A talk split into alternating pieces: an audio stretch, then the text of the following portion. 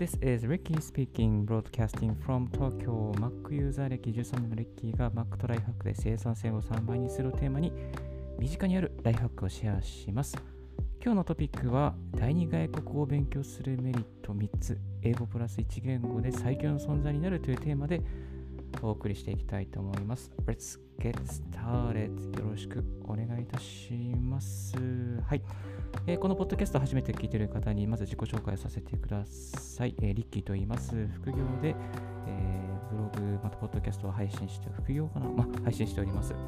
えっ、と、ほぼ独学で英語を勉強しまして、えっ、と、あと、プラスでタイ語を勉強しております。海外の案件、海外関係のです、ね、仕事をですね、英語を使う仕事に13年、えー、させていただいております。はい。社会人になってから英語と、えタイ語を勉強しまして、今、タイ語5級を持っていますけれども、ちょっとなかなかですね、タイの方はなかなか行くことができなくてですね、意外、タイ語をまたもっともっと勉強していきたいなと思っている、そんな社会人でございます。はい。えー、っとですね、まずちょっと本題に入る前にですね、このあの一つの記事を紹介させていただきたいなと思います。このライフハック、えー、ライハックからのですね、記事なんですけども、え南アフリカ共和国のステレンボッシュ大学の言語教授エマニュエル・バイランド氏が話していることがあるんですけれどもこのバイランド氏の話によりますとですね2つの言語を話せると同時に2つの世界観を持って生きることになり柔軟にその2つの切り替えることができます。バイリンガルだと時間に関して2つの異なる捉え方ができるのです魅力的なことだと思いませんか？というですね、そんなことをですね、話して、えー、います。2つの言語を話せると同時に2つの世界観を持って生きることになり、2つの、えー、柔軟に2つを切り替えることができるというですね、そんなですね、あのー、内容のお話をされています。えー、続いてですね、ポーランドのことわざに、まあ、この記事の中に紹介されてるんですけども、新しい言語を学ぶと新しい魂を得るということもですね話されているんですよね。なんかねこの記事がすごく自分の中しっくりきまして、まあ、それがきっかけでちょっと今日今回第二外国を勉強しましょうということをですね熱く語っていきたいなと思っております。ね日本語だけで生きてるとねめちゃめちゃ辛くなってくるんですよ、日本語って。もうね、日本語ってね、やっぱり行間を読んだりとか、何かこう、その言葉の奥にあるものを考えなきゃいけないので、はっきりしないから、あの、ぼやっと、まあ、ぼやっと生きてるとね、ぼやまあ、すごい疲れるんですよね、分かりづらいから。まあ、日本語ってすごい素敵な言葉だと思うんですけれども、私的にはちょっとね、なんかはっきりしないから、なんかこう、うーんっていう時があるので、まあ、そんなこう日本で生きていて日本でえー、ですかねちょっとコミュニケーションに疲れた方に対してはぜひ、まあ、英語、まあ、英語だけじゃなくてもう一言語やったらすごくハッピーになれるよっていうことをですね今日のポッドキャストではお送りしてまいりたいなと思っております。はい。と前置きが長くなりましたけれども、ではこれから本題に入らせていただきたいと思います。え今日ですね、お伝えしたいことはまず3つですね。結論から先にお伝えさせていただきますと3つですね。まず、えー、第2外国語までできると仕事が増える。仕事が増える。まあ年収まあ、年収アップにつながったり、海外に行けるようになります。仕事が増えます。2つ目が性格を変えられます。性格を変えられます。3つ目が言語取得が習得が楽になります。言語習得が楽になります。この3つですね、仕事が増える、性格を変えられる、そして言語習得が楽になる、この3つを、えー、今日はお伝えさせていただきたいと思います。それではまず1つ目の仕事が増える、年収アップにつながる、または海外に行けるということですね、えー、ご紹介させていただきたいと思います。まあ、端的に言ってですね、えー、英語プラスもう1言語できると仕事がま増えます。まあだってね、その本当に使いやすいじゃないですか、企業、企業、まあ企業にお勤めの方にとっては、えー、君は何々語ができるからっていうところで、コミュニケーションにかか,、えー、かけるですね、コスト、効率を下げることができます。また会社にとって、企業にとってはですね、あの例えばベトナムに進出したいっていう時にベトナム語ができる人材がいればその通訳を雇う必要もなくなるわけですまあ、通訳ができるようなレベルだったら、なんですね、通訳ができるぐらい、まあ、話せるぐらい、まあ、コミュニケーションが取れるぐらいの人材になっていなければいけないですけども、例えばそのベトナムに進出したいときに、そういう人、えベトナム語が話せれば、もう本当にそこで、えー、なんですね、通訳1人減ると。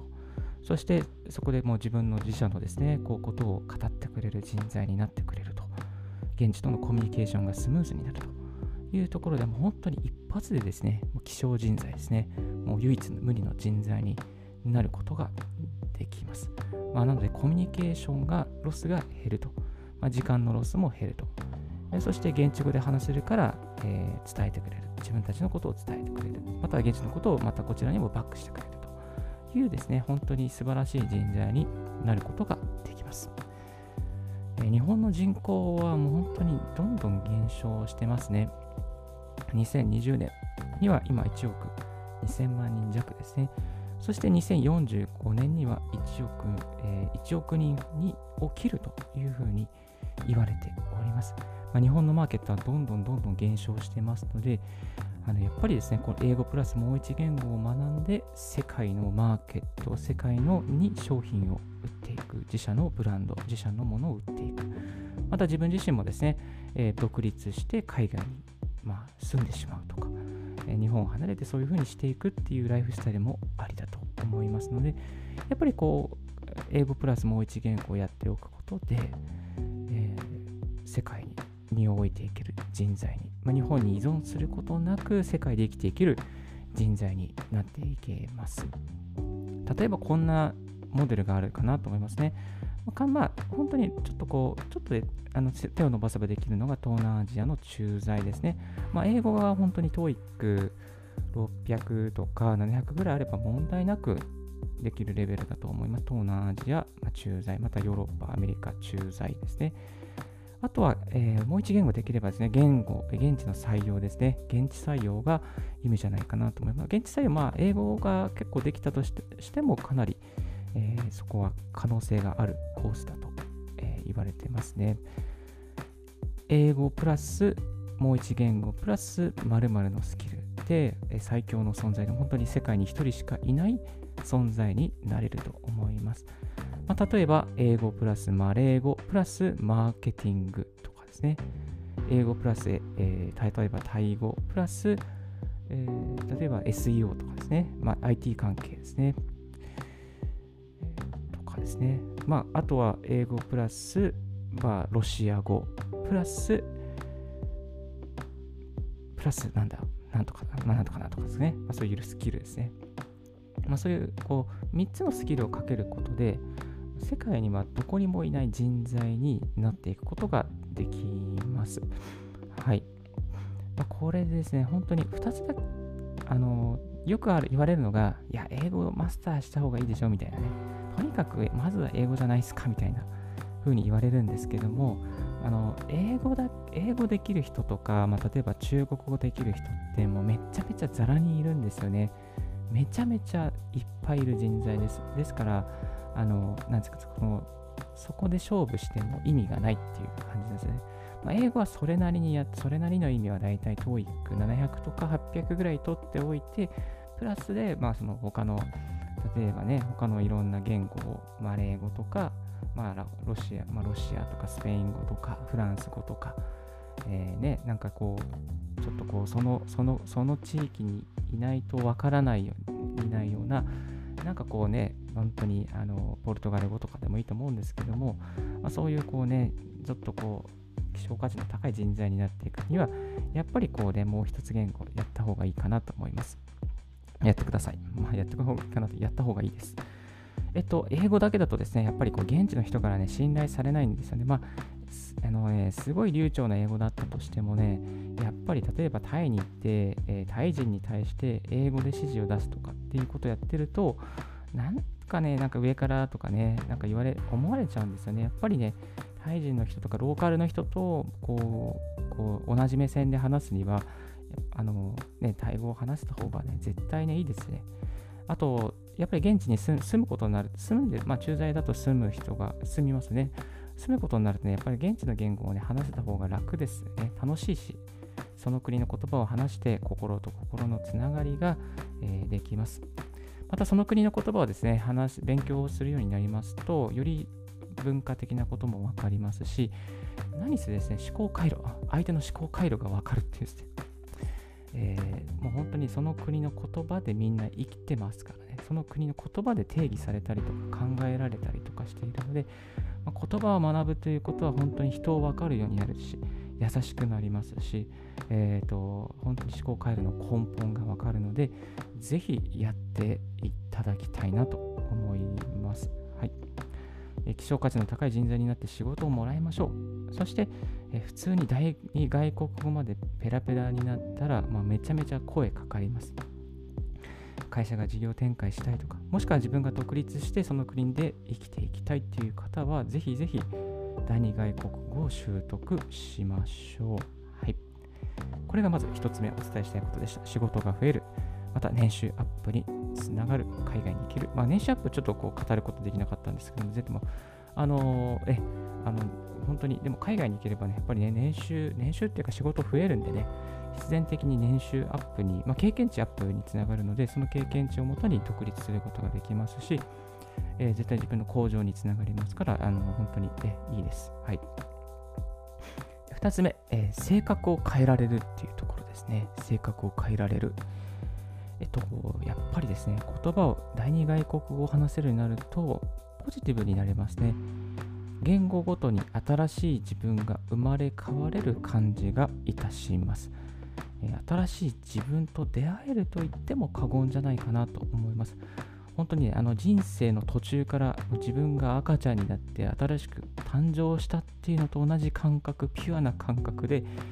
一つ一つのね、こう物事がフラッシュに、フレッシュにね、現れてくるんですよね。あのこれは本当にね、ビビッドに素晴らしいですね。うんまあ、英語だけだとね、なんかこう、ああみたいな、なんかあ普通だなって感じで、そこにプラスしてね、あの自分はタイ語をやってましたけど、まあ、中国語をやってて、その後タイ語やりましたけども、あのタイ語でね、やっぱりいろいろ人と会話をしたりするとね、なんかこう、ああ、またこういう体験ができて嬉しいみたいなね、そういうこうなんか赤ちゃんになったね、なんかそんなこう体験がいろいろあります。はい。言葉が通じた時とか、なんかこう喜びを分かち合えた時のこの感動っていうんですかね、タイ語で話してつながった時のなんかね、そういうね、こう新しいね、まあこう、うん、喜びといいますかね、そういうのがありますね。あと、さっきご紹介しましたように、ポーランド語のことわざにも、新しい言語を学ぶと、新しい魂を売るということわざがありますけれども、本当にね、新しい魂入っちゃったなっていうね、そういう喜びがに満ち溢れています。えっとね、やっぱりね、ゼロからね、やっぱりこう言葉を始めると、新しく覚えていろいろと体験します。その体験によって、なんかね、思い出が蓄積されるんですね。いい思い出が蓄積されたら、その言葉が本当に好きになります。逆になんかね、こう、ネガティブな体験があると、そのね、その言葉によってネガティブな、ネガティブ感に包まれちゃったりね、することもあると思うんですけれども、私は言葉を使うとすごくポジティブになります。まあ、英語でもポジティブになりますし、タイ語でもすごく明るくなりますね。なんか英語を聞くとすごくポジティブなスイッチというか、はっきり物事を言おうというスイッチが入ります。まあ、タイ語も話すとタイ語のスイッチがね、なんかこう、タイ語で考えるスイッチが入っちゃうんですよね。なんかね、これ非常に面白い感覚なんです。うん。昨日ちょっとタイ人の人と話をしていて、まあ、タイ語で電話が来るじゃないですか。なんかやっぱり、ね、そうするとね、タイ語で話したりするとね、あなんか自分はタイだなってね、なんかね、こう、本当にね、ああ、こういうタイ人、なタイ人になれる、ね、その国の人になれるんですよね。だからなんかこう、日本の国籍を持ちながら、まあ、タイ人になれるっていう、こういう感覚なのかなっていうね、そういうワクワクする感覚があるんですよね。これね、ちょっとこう、ポッドキャストではね、語り、語なんかね、言葉で定義できない部分なんで、このポッドキャストで聞いてる方には大変申し訳ないんですけれども、えっ、ー、と、まあ、そのね、その、なん日本人でありながら、こうね、言葉を変えるとモードが変わるっていうね、スイッチが変わるっていう感じですね。えっ、ー、とね、ツイッターだとね、アカウントが変わるといろいろね、まあ、アカウント変わったりすると、なんかいろいろ、かね、プラットフォームが変わるといろいろ変わったりしますけどね、なんかそういう、なんだろうな、こう、新しい自分、モードを変えるっていうことですね。ある時、こんな方がいました。ヨーロッパでですね。ヨーロッパの人って、あのフランス語とかね、ドイツ語とか、またスペイン語とか、えー、いろんな言語を話すと思うんですけども、ある人が一つのことを話してるときに、えー、言葉をこう変えたんですね。言葉を変えて話した。まあ、その国の母国語で言葉を変えて話したときに、非常にこうこわごわしい表情になられたと。でも、その人がまた違う言葉を変えに変えて話したときに、非常に明るい表情になられたと。えー、まあ、言葉によって本当にこう、その人が持っているイメージとか、印象とか、捉え方ですね。え、明るさとか暗さとかそういうものが宿っているのでやっぱりこう言葉によってスイッチされるというですねこう性格が変わる表情が変わるっていうのが本当にあるんだなっていうことをね学んだっていうことをですねこの前ある駐在の方からお聞きいたしました。うんまあ、ですので、えー、言葉はやっぱ多く持っていた方が自分のこう新しい価値観新しいモードですね新しい魂を宿ることができます。やっぱり英語を話してると本当ね、なんかね、自分は開放感が溢れますね。あの、昨日は英語で、えー、2時間半ぐらい、ウェブ会議をしていたんですけども、やっぱり前向きになりますね。あと言葉をちゃんと、ちゃんと説明しようっていうですね、そういう思考回路になるので、言葉がたくさん出てきます。まあ、まだまだ慣れない部分もあるんですけども、あの、不明確な部分をクリアにしようという、こう、気持ちが働いて明るく、自分は明るくなります。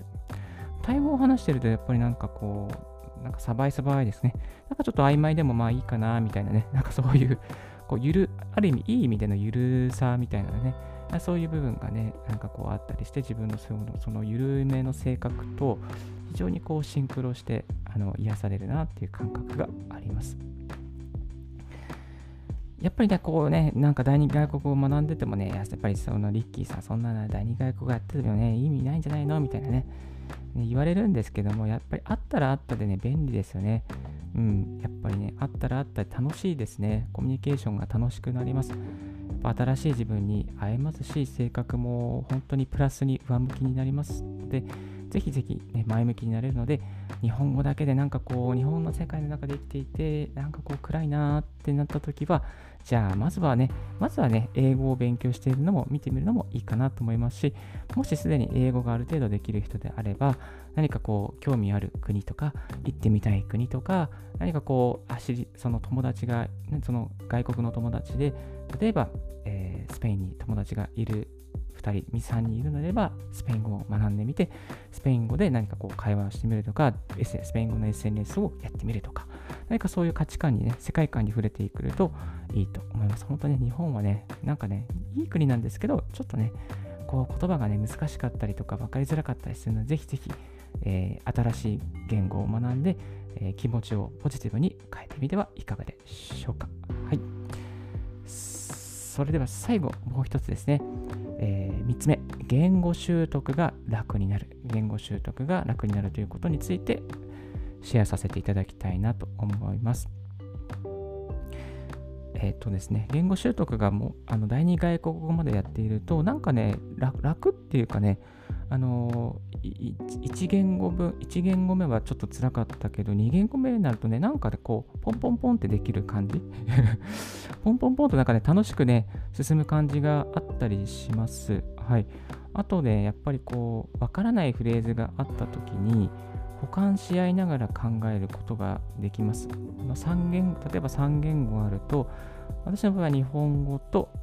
英語とタイ語で考えるんですけれども、この例えばそのタイ語で、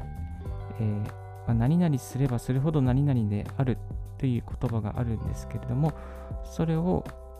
タイ語で、えー、タイ語から英語にすると英語だとこういう表現だなとそれを日本語に置き換えるとこういう表現だなとこのねこの三角関係があるとね非常にねなんかこうあこう考え方がダイナミックになるというか構造的になるというかなんかね、補完し合えるんですよね。うん。あの日本語と英語だけで考えてるとあのこうあ英英訳するとこうだ和訳するとこうだみたいなねこの日英のこうなんかこう狭い狭くはないんですけどもこのなんかねその1対1の関係になっちゃってちょっとね広がりがない感じがあるんですよね。そこにもう一言語例えば日本語と中国語と英語とか、まあ、日本語と例えばマレー語と英語とかなんか日本語とスペイン語と英語とか、まあ、そういうこうもう一つそこに加わるとあのスペイン語ではこういう表現だけど英語にするとこうとかね。ここの部分は日本語にない表現だからとりあえずあの英語だとこういうふうに置き換えられるとかね。あの結構ねあるんですよ。あのこのなんその国にしかない言葉。なんかね和訳できない日本語にできないとか。なんかねそういう言葉ってあったりとか。あとねハワイのことでちょっとお世話になってた時はハワイ語まあ日本語ハワイなんですかね、えー、ハワイ語にあって、えー、日本語にない言葉とかね。でも英語にするとあるとか。なんかに英語にあってハワイ語にないとかね。うん。なんかそういうこうそのね言葉ってすごく奥深くてですね。あの日本語とハワイ語だけだとねちょっとねこうその A, A, A 日ハワイ、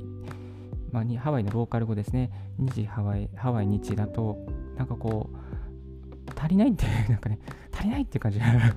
あるんですね、え、そこに英語入ってくんないと困るとかね、えー、そういう時があります。はい。えー、なのでなんかこうその英語プラスもう一言語っていうのはやっぱりこれから生きていく上では、まあ、必要、まあ、必要じゃないといえばないんですけども、あったらあったで、こう物事いろんなこう方向から考えていくときに、すごく便利なツールっていうか、うん、頭の中の思考整理に役立つと思います。うんまあ、そんなにね、負荷、まあ、負荷はではないですね。あの、うん、面白おかしくこう考えることができますし、うん、なんか、あ、これ、この、この単語は英語だったらこうだなとかね、なんかこう、対にしながらどんどんどんどんこう言葉をつなぎ合わせていって、えー、表現を増やすことができるので、やっぱり自分はあのタイ語をやってた時にですね、あ、あ英語もやっていてよかったなっていうふうに思いました。うん。えー、ですので、まあ、その本当に英語言語習得が、まあ、こう楽しくなるっていうかね、そういういろんなこう構造的に捉えられるようになるというメリットがありますので、ぜひぜひ、えー、やってみていただきたいなと思います。本当にね、英語を話せる人材ってめちゃめちゃいるんですよ。もうね、腐るほどいるんで、あの英語だけ話せますじゃあ本当に弱いです。英語プラス、えー、ロシア語いけますとか、スペイン語いけますとか、ポルトガル語いけますとか、まあ、広東語とか中国語でもいいと思うんですね。中国語いけますとか。ねまあ、それができればね、本当最強の人材になれると思いますから、ぜひそれを目指して、えー、頑張っていきましょう。はい。はい。では、えー、今日ですね、えー、3つお伝えさせていただきました。第2外国語を勉強するメリット3つということで、え、お伝えさせていただきました。もう一度振り返りますと、3つですね、仕事が増えます。仕事が増えるということと、性格を変えられますということと、あと言語習得が楽になりますということをね、お伝えさせていただきました。はい。えー、頑張って第二外国語まで取得しちゃいましょう。もしこのラジオをですね、ポッドキャスト大学生の方が聞いていたら、マジで、あのー、第二外国語やってください。やりましょう。はい。えっと、リッキーのブログの方でですね、英語を本当独学で英語をマスターする方法をですね、いくつもいくつも、ポッドキャストでもまた、あの英語のブログの方でもですね、あのアップしたりとか、あと無料でですね、できる英語学習方法とか、最強のリスニング方法とか、あと Amazon の Audible のお得なセットとか、めちゃめちゃ紹介してますので、もし、えー、この中で大学生の方が聞いていらっしゃったらですね、ぜひぜひ、あのコメントをお寄せいただきたいと思いますし、英語を勉強する、あの本当に留学なしでも独学で英語をマスターできる、そういうことをですね、あの紹介しておりますので、あのぜひあの見ていただきたいなと思います。そして、ちょっと大変ですけども、第2外国語までできることがで頑張れば、世界で1人の存在、唯一無二の存在になります。えもうですね、日本のマーケットに依存する必要もありません。もしかしたら第二外国語をしっかりやっていけばですね、現地駐在、そして現地採用、また現地に本当にあの独立して現地に法人を設けて住むとかね、そういう選択肢もできると思いますので、あの考えてみていただきたいなと思います。はい。今日は第二外国語を勉強する3つのメリット、英語プラス1言語で最強の存在になるというテーマでお送りさせていただきました。はい、ここまでリッキーがお送りいたしました。Thank you very much for listening. So, uh, we'll take a short break, so stay tuned with Ricky. Thank you. はい、ここまでお聞きいただきましてありがとうございます。Thank you very much for listening Ricky's podcast. Ricky's Right Hack Podcast. ここからはですね、ちょっと雑談パートに移ってまいりたいと思います。えっ、ー、と、ここから本当雑談なので、ぜひぜひ、あの、もう、あの、ここであのクイッとしていただいて全然大丈夫です。昨日ですね、えっ、と、これなんだ？こんなニュースがありましたね。音声配信プラットフォーム運営の Radio Talk が約3億円調達、ライブ配信やスコアなど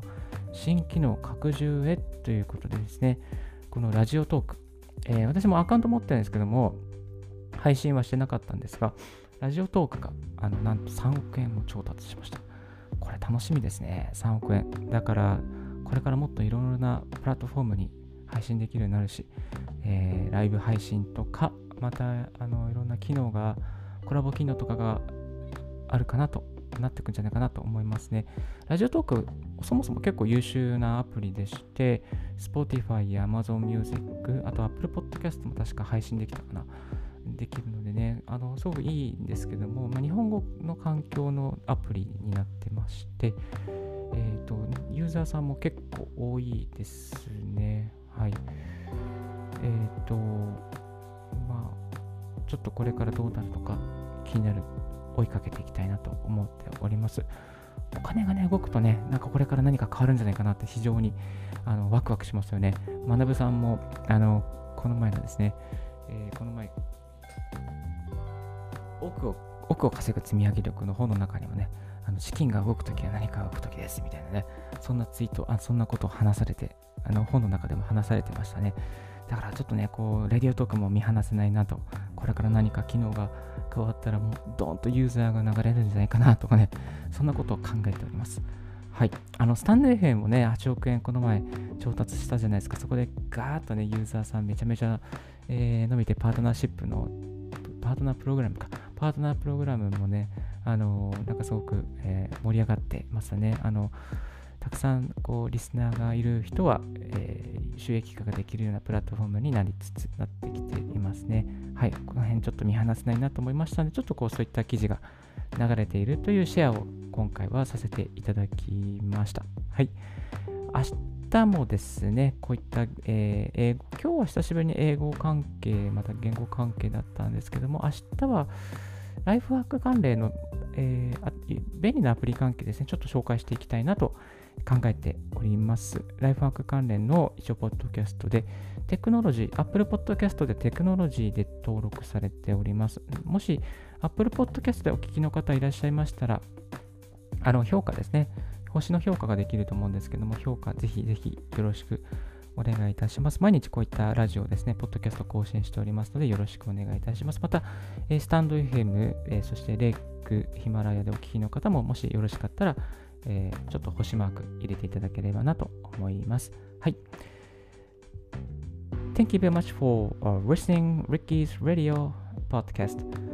This Ricky's Radio has been brought to you by ブロガーのリッキーがお送りいたしました。Have a wonderful and fruitful day. Bye for now and don't forget your smile. Bye.